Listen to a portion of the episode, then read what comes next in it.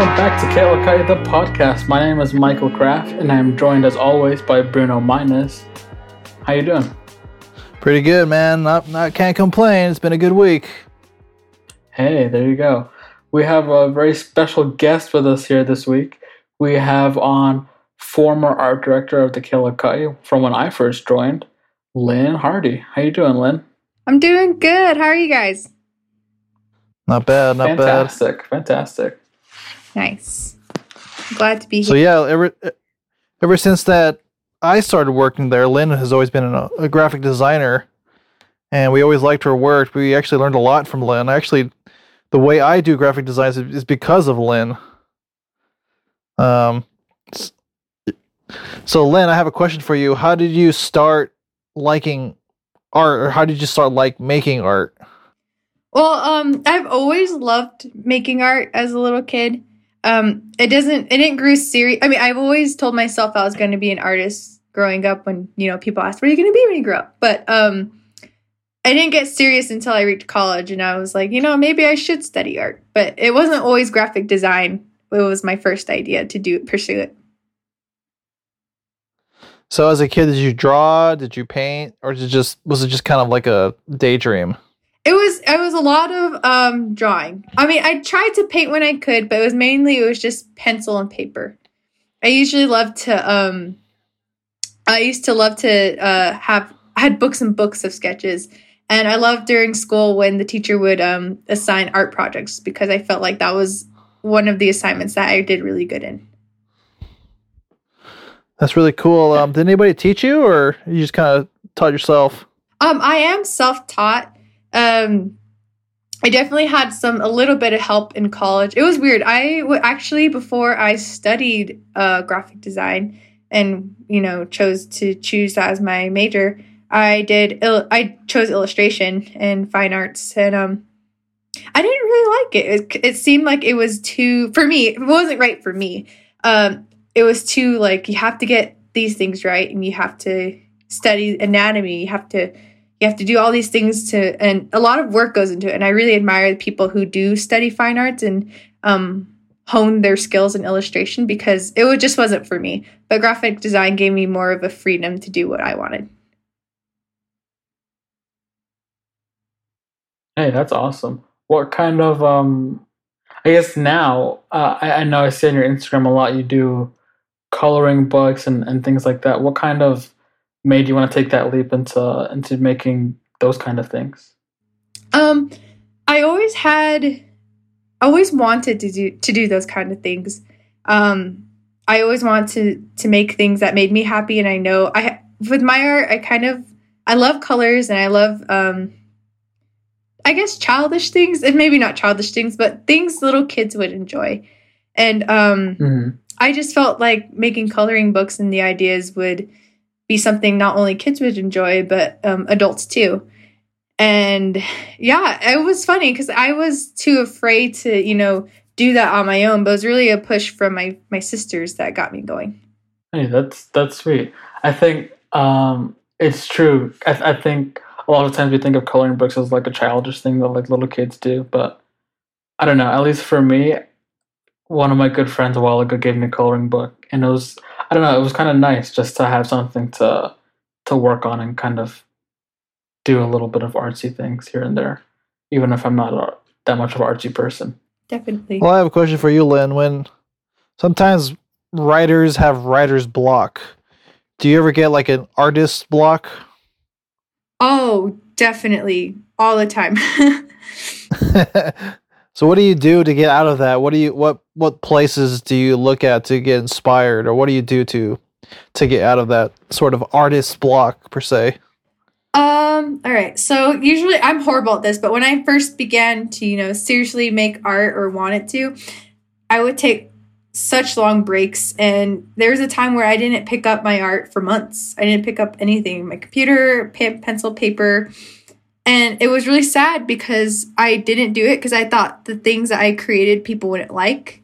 Or if I posted it or shared it, you know, it really wouldn't make an impact.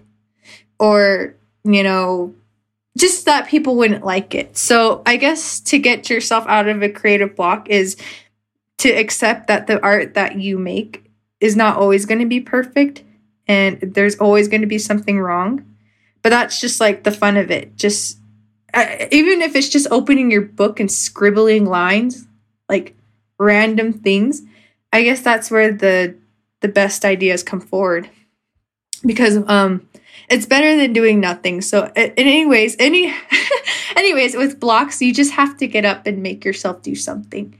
Whether it's um writing down random thoughts or just letting your brain go like letting it go think of nothing and just create it takes practice and with practice you just got to keep doing it and one thing i do tell myself is like you know it's like motivate i heard this quote one time like motivation's like taking a shower. You just can't like take one shower and say oh i'm good i'm clean. You, you have to take more and more and more. And it's the same with everything in life. So with creative blocks you know you just gotta it's hard but you just gotta think of something. And then go with it. That's pretty cool. Um, yeah, because like with me, I like photography, Mhm. and I would like to take more photos of like the city, but I but I get so bored of my own photography. And lately, I've been going on these really long walks, and I pass by donut shops and mechanic shops and different types of businesses, and every time I pass by them, I I kind of picture how I would frame the shots of like let's say the donut shop and the time I take note of the time of day and I can see the same thing with like artists like like graphic designers or illustrators they they just kind of just keep going back to whatever they're working on Mhm. if that makes sense Yeah, that's totally true. There's like some some projects I I definitely would go back and take a second look with you know, the new things and new ideas that you go back with, and it makes it better. Uh, it's like I wish I could go back and you know redo my graphic design projects I did in school, and I would make it totally better with the experience that I have now. But Yeah. it is a good thing. It's just it's continual growth, it's continual learning. is there any like uh famous artists or maybe somebody in your life that made a big impact on your artwork Yeah, uh I guess first of all would be my parents. Um I I was lucky enough to have parents who kind of nurtured that love for art. Um and you know, it was never an issue that I wanted to that to as my career. Um they bought me paints, they bought me um the things I I needed and wanted to keep moving forward and you know, when I did want to quit, when I did, you know, run of, out of ideas, they were always the ones like, "Oh, you should do this, you should do that," and it was always a big um, step forward. Um, but artists that I do love that I feel kind of influenced me inspired me was um, she's recently uh, she's a re- she's a modern artist. She color she sorry I cannot speak today. she um creates art with colored pencils and watercolors, and her name's Sean En- Ennis her name is the furry little peach and i just love her style of art and it really um, inspires me to be colorful and to think outside the box and to stay true to yourself um, so she is one of the people i really look up really one of the one of the artists that i really look up to and um, looking back another older artist i forgot his name oh his name was Shonto Begay. he's a navajo artist and he just captures um, the beautiful beautiful cultures, good and good and bad sides of the Navajo culture, and he does it so beautifully. And not only that, he has a lot of texture in his work, and I think that inspired me in my work because I I had a lot of texture. So I guess I guess I guess after watching his work and observing him, I kind of start mimicking it. speaking of the navajo because we know we know you're navajo hmm um how, how does art play a role in um, the community or i guess your culture Um, it plays a lot. I think for a lot of artists who are from um, the Navajo reservation and who are Navajo, I think we all look at it as a way to express our emotions. Um, and also, I guess, and during this time, a lot of things happened to the Navajo people and all Indigenous people. Um, and I feel like art was a way for us to find escape, to find peace, and to and to make themselves known and um I, to me that's that's how i feel. And i feel like if when i do create strong good art it's because of my culture. Hmm. uh, kind of going off of that a little bit how do you think um, your culture has kind of like influenced the the, the style of art that, that you do?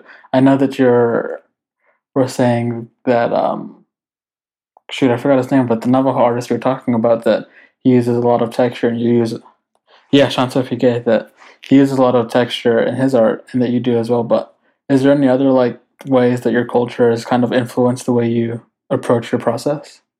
Yeah, definitely. Um, with my culture, uh, I guess with my art, I'm kind of I don't know how to explain it.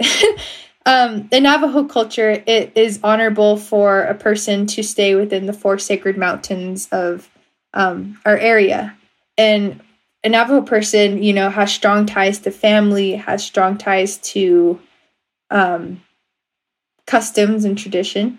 And um, it's kind of hard to explain that without with words, but with art, it kind of gives a gives a peek. Uh, I'm so sorry, I cannot talk today. It gives a peek to the person to see more. And with my art, I wanted people to see um, me not only as a Navajo person, but also a Navajo person going out into the world past those mountains. And um, to see it in a colorful way that I do. And so, you know, I guess how the culture influences my art is um, I want it's more modern and it's more colorful. And um, you would find that it's more relatable. And I think that if um, I keep doing the cultural way, because that was that was my dilemma when I first started. I was like, how is anyone going to connect to my culture? um, I feel like only people who are Navajo and who are from my culture are going to understand the art. But surprisingly, as I start creating more, people, you know, not of the culture, people who didn't know anything about Navajo um, lifestyle, lifestyle, and um, really connected with it. That's actually really cool that you say that the the four mountains and trying to branch out and um, show the world who you guys are. I just think that's really just neat, just uh, you know, sharing that culture. Mm-hmm. Yeah. Yeah. I Um, you always- mentioned, Mhm. Go ahead, Lynn. Yeah, I always say, well, me and my sisters opened that business, so we have a lot of products, and um, yeah, we just ex- stress that like you know our products are just not for Navajo people. It's not for you know exclusive. It's it's for everyone, and you know what better way to support and show that you love a culture than to buy um, art from the people who made it. Definitely. What and what is that business called, by the way? Um, it's called Ajoobaasani. Um, it's a Navajo name. That was another thing that we were trying to dilemma. We're like, no one's gonna be able to pronounce.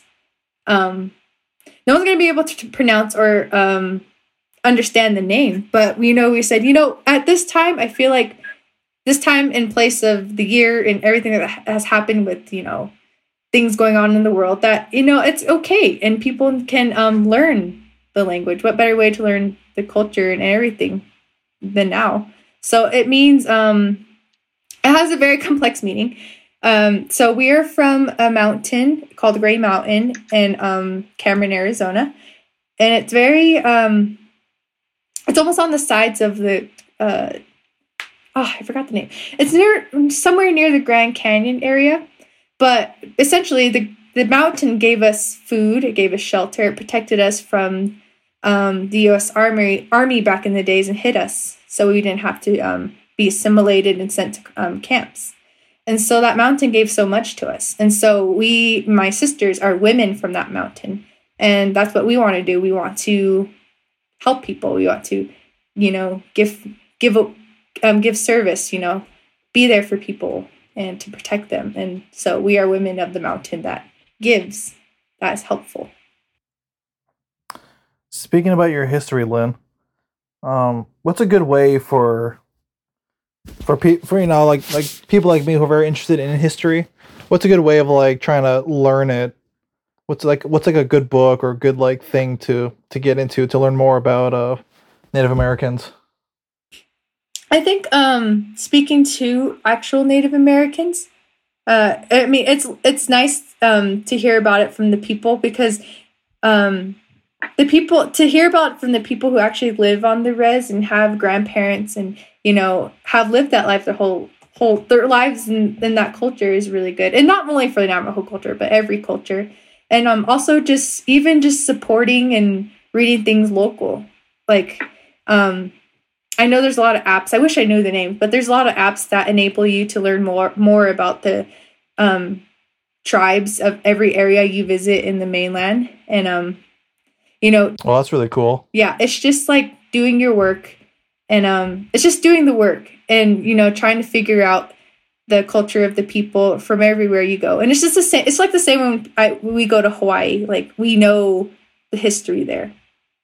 And we take the time to learn it and we emulate that culture. And i, I, I see it's evident when i go on campus is people are nice to each other.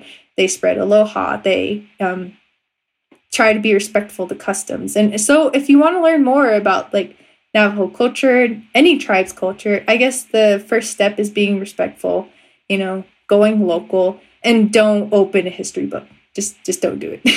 we want to learn about history and Yeah. I'm like don't don't open a history book. A school history book, like throw it out the window because that's that's not something that we or any tribe I feel feels accurate. Yeah, because like I remember in school, we would learn very little about, I guess, the Cherokee, Chumash, a little bit, the, a little bit about the Navajo, about like World War II, about the code talkers, Mm-hmm. but that's it. Like it's just maybe a day or two. Yeah. There's very little at school. Yeah. Yeah, definitely. I did too. I did too. So I guess the I guess it's the work is the work. It's just learning how to um, talk to people and you know immerse yourself in the culture. and, You know, just respect it. That's the best way you can teach yourself. And also Yeah. another tip is like learning the words as well and saying them correctly. It it teaches you a lot. Most definitely.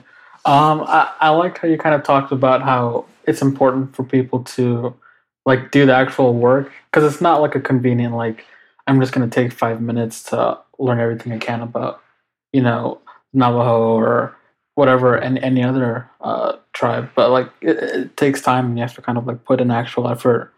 If you if you care, you know you should be putting in the time. Um, but what I wanted to ask you is is kind of like about your art and kind of like put, putting your culture more out there and, and things like that. Why do you think it's a, or do you think it's important to kind of have more uh, prolific uh, voices and art of uh, Native people, of uh, people from different cultures, kind of out there sharing their art and their culture and their history? Oh yeah. Um why why I think it's important? Yeah, Okay. Um, I think it's important because representation really matters. Uh, growing up, I've never saw myself in a coloring book. I never saw myself as a Barbie doll. I never saw myself in TV anywhere. Um, I never saw myself represented. And I'm like tearing up because I never really thought about it until now. And, you know, I used to go to stores like Forever 21 or um, fashion stores and see these designs and you know I would feel I would feel happy and be like oh they're showing my off my designs but and then I would get sad. I'm like none of these designs were made by native people. Um, it was copied and they're selling it for profit. And none of the profits actually go back to the community. And and to me that seemed like it was unfair f- to take ideas and beautiful patterns and designs from a people that already had so much taken from them. So I think in, in my way is like I'm taking that I don't want to be that person anymore. I want to take my art and say this is me. I if no one's going to create these things, well I'm going to do it. I'm going to create a coloring book that not only not only shows me but shows every other tribe or it shows other people of color that didn't feel like they're represented. And I'm going to make it big. And so people can see themselves represented and I can also use the funds if the if the business gets big to go back to the community that it actually came from. Hey, Lynn, we're about about uh, ending our session here, but I have one last question for you. Yeah. Uh, what what do you see your future in in art? What's your what's your plans for the future? Um, we have a business right now. It's Ajoobaasani, and I want to make it big. Like I want it to be everywhere, and I just want people to know that art is precious, and you know, no matter what your dreams are, just go for it. And that's what I'm trying to do. Yeah. That's really great that you want to bring out more representation and send more back to the community. It's very noble of you. Thanks. We're trying. Yeah. so to our listeners, you know, check out Lynn on Instagram and her website. You have a website, right? Yeah, we have a rep, well, website. Website. All right, yeah. Give give us a plug for for your website and for your uh, your Instagram and all that, so our listeners can go check it out. Yeah, that'd be great. All right, hold on. Um, oh, did you want it now? I'm so sorry. yeah, yeah. Sorry, I had a uh, long day. So it's Ajoobaasani. Um, it's spelled A J O O B A A S A N I dot com.